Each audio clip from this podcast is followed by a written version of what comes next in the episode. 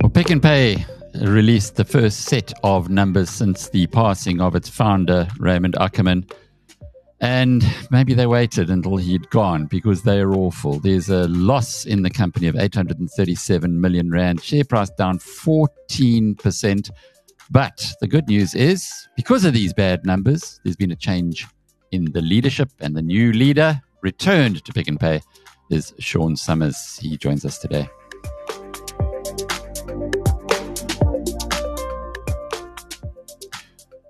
In this issue of Undictated, we'll get some context on why a 70 year old is now the new 50 year old. Sean, good to see you, man. Uh, it really is. It, it, it's a slim down Sean Summers that that we see.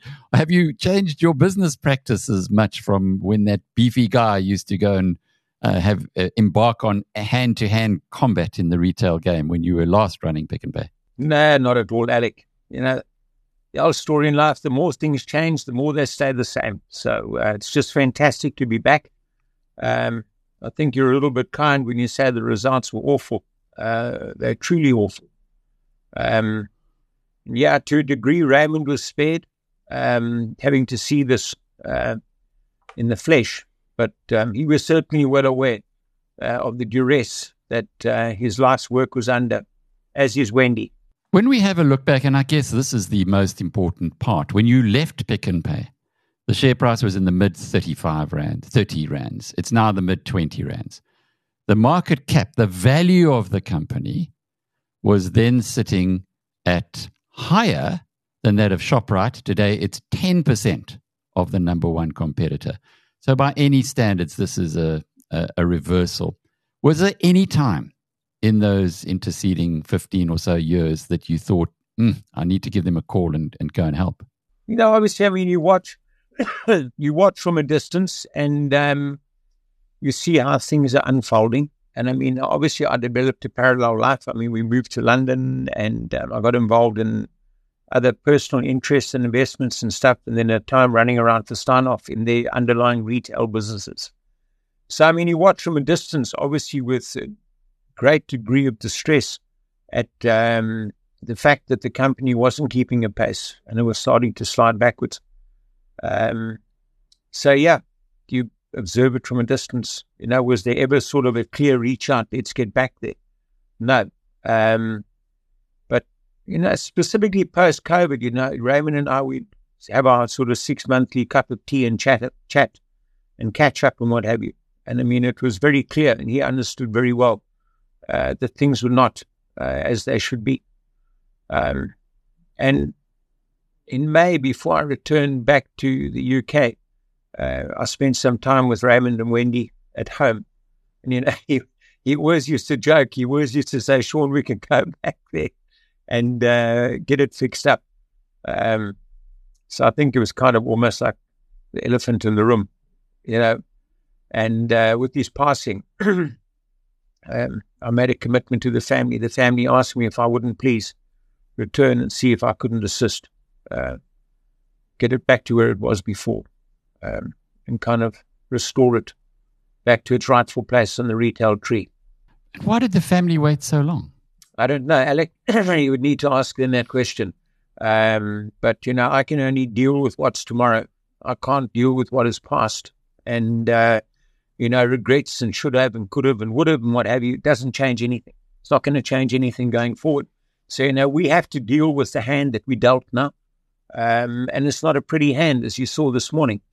Um, so, you know, the, the other irony is, you know, I had somebody send me a WhatsApp very early this morning saying, Good luck with the result, but look on the price side, these numbers are not yours. I said, Yes, but they will be tomorrow. So, you know, that's kind of the reality that you accept in this thing. But uh, this is not for the faint hearted. Um, but therein lies the opportunity, Alec. I mean, uh, we've still got really, I mean, great people. I mean, since I was physically back in the building uh, in the last couple of weeks.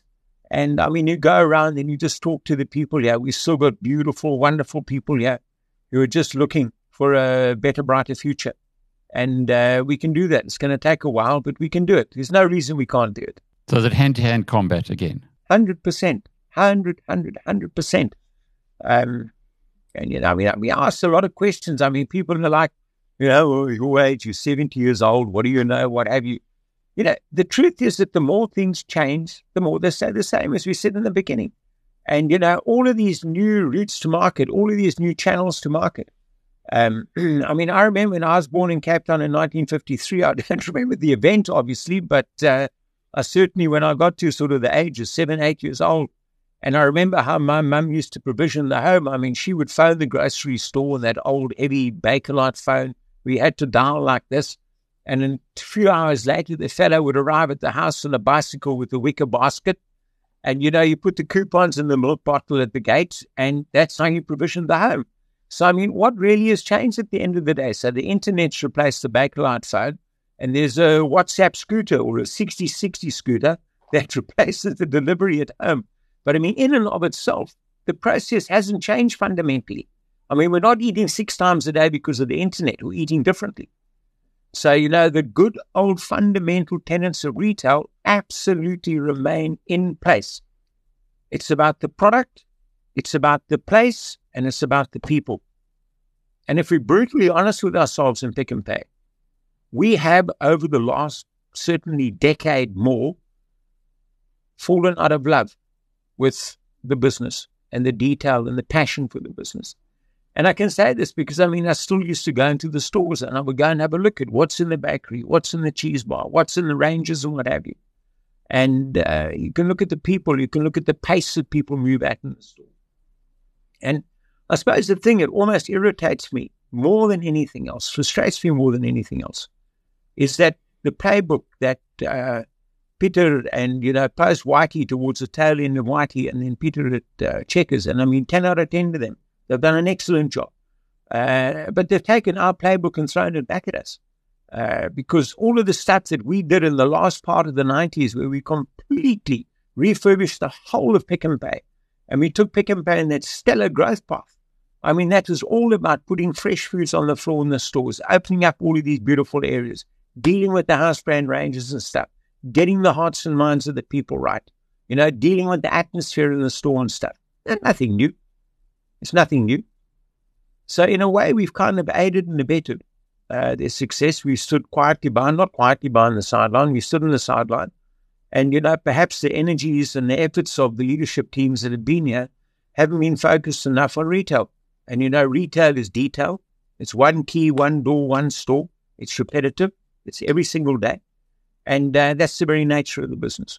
Have you changed, or what have you learnt in your time away that you can now bring into Pick n Pay? I had an extraordinary, extraordinary time away from Pick n Pay. Um, and I mean, the experiences that I had running all over the world of retail in Steinhoff, I mean, post my sabbatical that I took uh, and the move to the UK, you know, when I moved at an operational level, and I mean, my role in Steinhoff really at the end of the day was, was sort of like a roving retail person in the actual the branches of retail across the globe, you know, from New Zealand to Australia and some of the stuff in Europe and then the UK and then the USA. Um, it was extraordinary to get involved now to kind of done the whole gamut of retail from furniture to clothing to food to liquor to everything. I don't think there's a branch of retail that I haven't done now. So you certainly learn to hone your school, hone your skills as a retailer. Um, it was a bit scary when I first arrived there because you got all of this image of, you know, this for whatever, you've got this reputation that travels in front of you. And then you go, you go and visit a furniture store in Sydney or something, and you walk around at the management team, and they're all waiting for these pearls of wisdom at the end. And you're a little bit lost as to exactly what you're going to say to them. But then with time, as you like sort of scratch into the business, you realize that it doesn't matter what branch of retail you're in the basic fundamental principles always remain the same. Always remain the same. And the main thing is people. You know, people make the businesses at the end of the day. And if you look at it, I mean, people leave people. They don't leave companies. People leave people. And um, we've had a sad thing with all of these retrenchment processes that take place. Because when you turn people into an accounting line on the P&L, and uh, you start to do work and you say, well, we can take this out and we can take that out and what have you. Sure, it looks fine and you have an intended consequence that you want. You're going to take X out of the out of the P&L in terms of cutting people. But what you don't take account of are the unintended consequences of those decisions. So you do a lot to destroy the fabric of the organization, to destroy the momentum of the organization, and you leave people very, very disillusioned at the end of the day. You leave people insecure. You leave people not quite sure knowing where they're going. Um, and that's one of the big challenges that we have now is to really get to deal with the hearts and minds of the beautiful people that we still have here in Pick n Pay. Because despite the fact that we lost a lot of people, and we perhaps lost some critical skills in certain areas that we need to address, uh, we still have really great people. And I mean, that's one of our learnings running around the world in in South Africa. We have the most beautiful people in the world. Trust me, okay? It does not take much to get out of people here, okay? They're beautiful in a, in a, in a best. Because there's one thing about us here, us Africans in South Africa, and I include myself as an African in South Africa, okay? 99 out of 100 people here just want to make their life better. They want to make it better for their children. They want to educate their children better. They want to live in a better environment.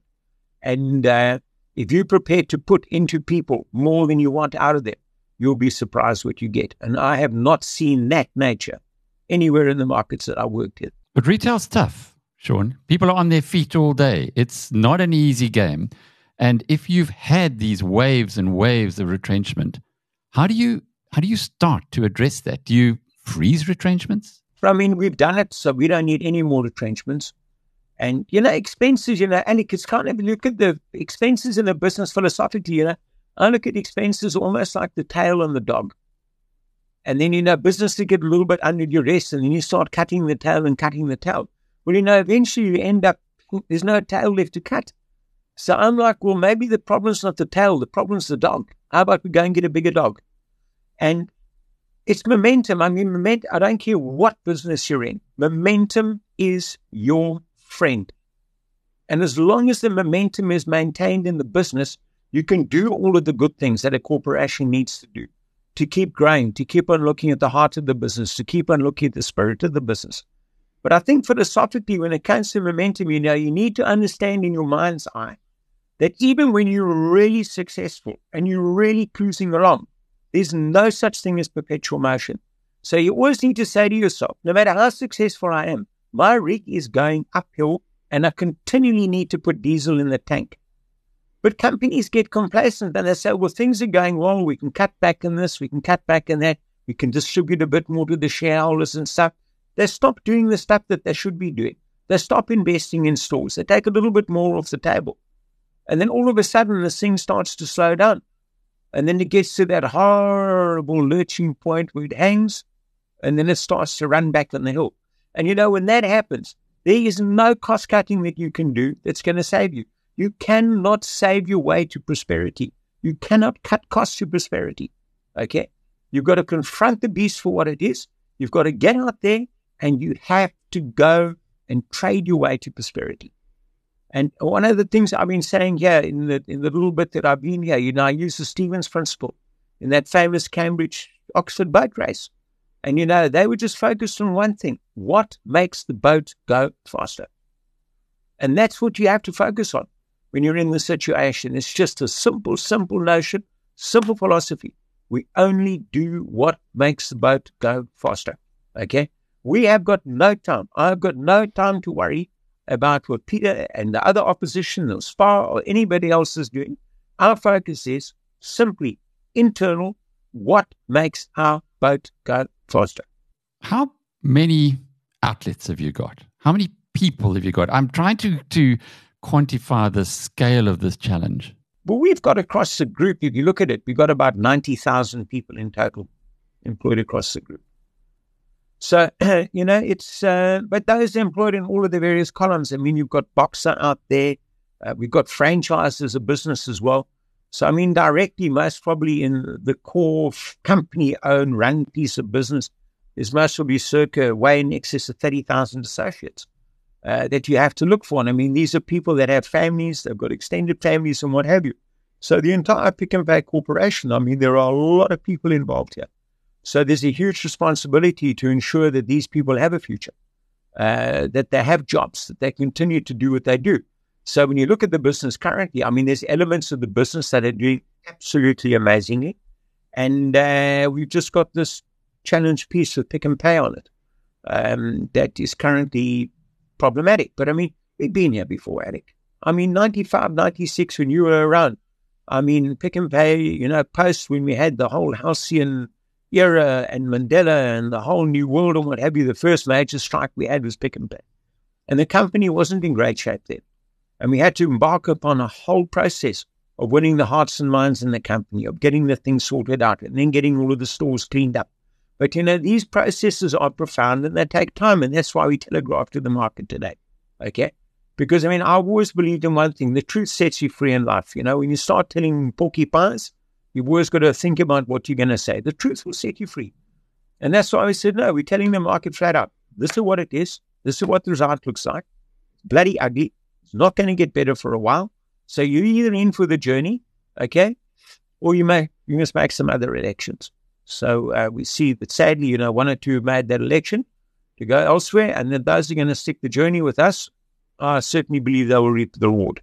How long is that journey that you're talking about now? How long do you think it will take you and your team to turn Pick n Pay around? I would say reasonably, Alec. It's, it's a, this is a, when I say a multi-year program, it's not like hanging around for two, three, four years. It's not that at all.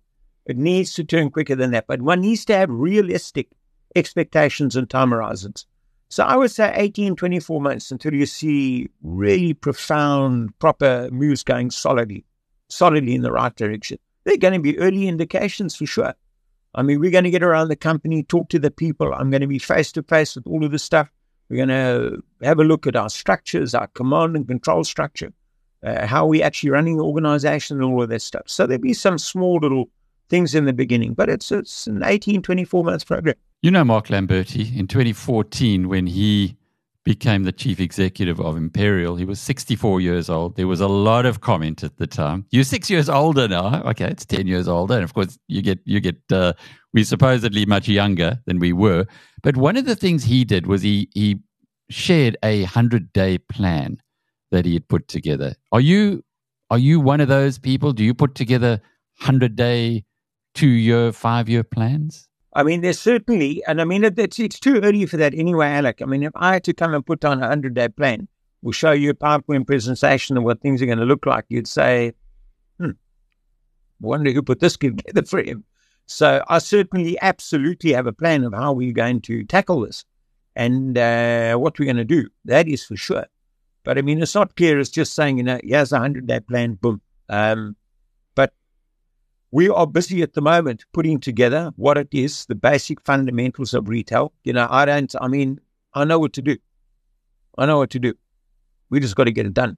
And the feedback that you've had from the investment community, you, I must tell you, you've uh, you've taken me out of the uh, fantasy fund manager competition because when you're appointed, Pick n Pay was in my portfolio. Whoa, another fourteen percent down today. I'm out of the running.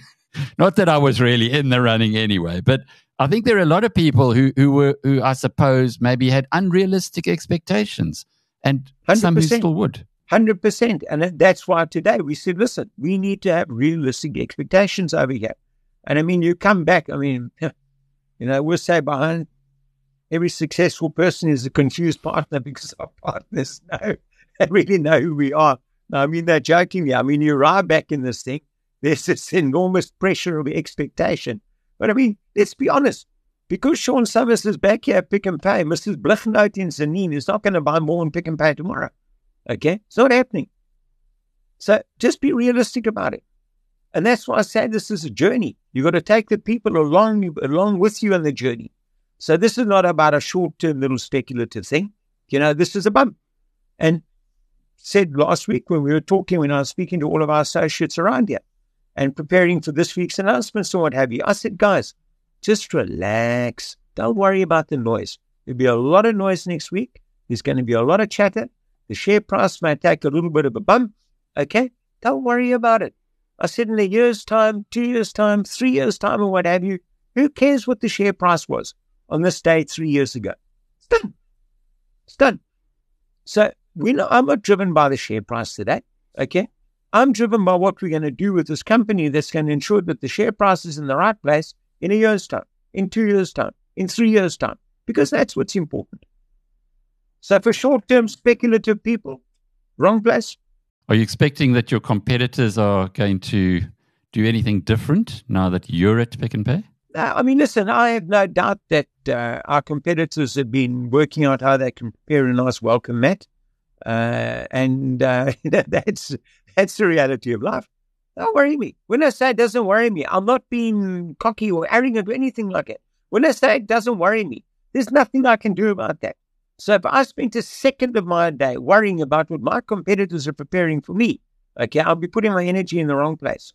I've got to put all of my attention back into the company. I've got to fulfill, you know, on the first day, and I mean, that is a little bit of a change in the world that I was here because when I left here 15 years ago, there wasn't WhatsApp.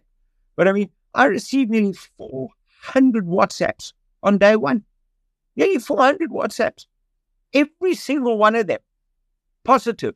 Every single one of them saying, Flip, it's amazing. We want our pick n pay back from suppliers, from the market, from analysts. And it's just been extraordinary. And the volume of that has not dissipated. Because here's the thing for us in Pick n Pay we need to play to our strengths, and we need to realize that for the lot of people out there in this country, they still love Pick n Pay, but they feel a bit jilted. They feel that we've let them down, and we have let them down. So unless you're honest and you can go down on bended knee and say, listen, I'm sorry, I'm going to make it right. Okay? That's where we are currently at the moment. So we've made our apologies. We've told the market we're sorry. We haven't got this thing right over the last decade. We're going to fix it. And we're going to get there. And we're going to get there first through our people. Then we're going to get there through the product, the range, the merchandise, and what have you. We're going to look at the stores. We're going to look at the strategy that's been put in place over here. And, you know, on the day that this happened and there was a change of leadership here, and um, I phoned Peter and we had a, a long discussion on the telephone because I also feel for people. And, you know, Peter was a good guy. He was a nice chap. And, um, you know, I said to Peter that as far as this Ekuseni plan, and a lot of the investors have been saying to us, but everything has been about Ekuseni and Pick n Pay. And I said, Peter, you know, part of the problem with this process and the learning out of this is that when you do a multifaceted change process in a company that consists of four, five columns of things that you're undertaking, if you put a banner, a slogan, or a war cry or a chant across the the two that are maybe a little bit challenged then bring the whole thing into question. So I said, what we need to do is we need to remove that war cry off the top. We then need to deal with the columns and the constituent components and have a look. So, I mean, Boxer is just the most extraordinary business. And I mean, I remember back to when we bought Boxer, and I hounded Pat Goss and uh, and Hugh Blaine, who was the then MD then, you know, chased them down for about a year to get them to convince them to sell us the business. And I mean, Boxer has just been extraordinary and continues to grow fantastically. So, I mean, Marek and his team there are just shooting the lights out. And that's in a market where their customers are really under duress. So, if you talk about the reality of the effect of inflation, and I mean, we know that our poorer communities have even less capacity to grow their disposable funds that they have in line with inflation. So, Box has been under duress. But notwithstanding that, it's shown phenomenal growth, doing fantastically well. They're a bit behind the curve on store openings. you can understand it because the biggest problem there is the Boxer still has to deal with the regulatory environment wherever they are. So the local councils and the local municipalities and stuff getting planning applications, rezoning through, all of that stuff. They're challenged with that as well. So it's pushed a bit back into next year for Boxer. So Boxer will have a phenomenal opening next year. You know, Hazel Pillay and the clothing team, I mean, Pick n Pay clothing is really, really remarkable. And I've had people who I know in the clothing industry that have been commenting to me already for quite a while about the phenomenal success of pick n pay clothing. So that's really been very, very good for us. You know, the whole value added services business and the banking side, that's been growing incredibly for us as well. Uh, ASAP, and the virtual online thing, you know, as I say, consumer promiscuity today, you know, customers have both the physical and a virtual relationship with us. So on the virtual side of the business, irritating thing there, we were the first ones to start home delivery, and that when I was still here. But uh, somebody else has done a slightly better job of executing that than we have. But we're catching up there again. We've got a great team in place there. Uh, two really smart guys that started out with bottles who really understand that business. So we're going to make progress over there. And then we come down to the two challenge columns within this, this broader Ekuseni banner which comes back to the heartland of Pick n Pay, the thing with Pick n Pay written on it. And that was the thing that really anguished Raymond in his last days. Sean Summers, new CEO, or return CEO of Pick n Pay. I'm Alec Hogg from biznews.com.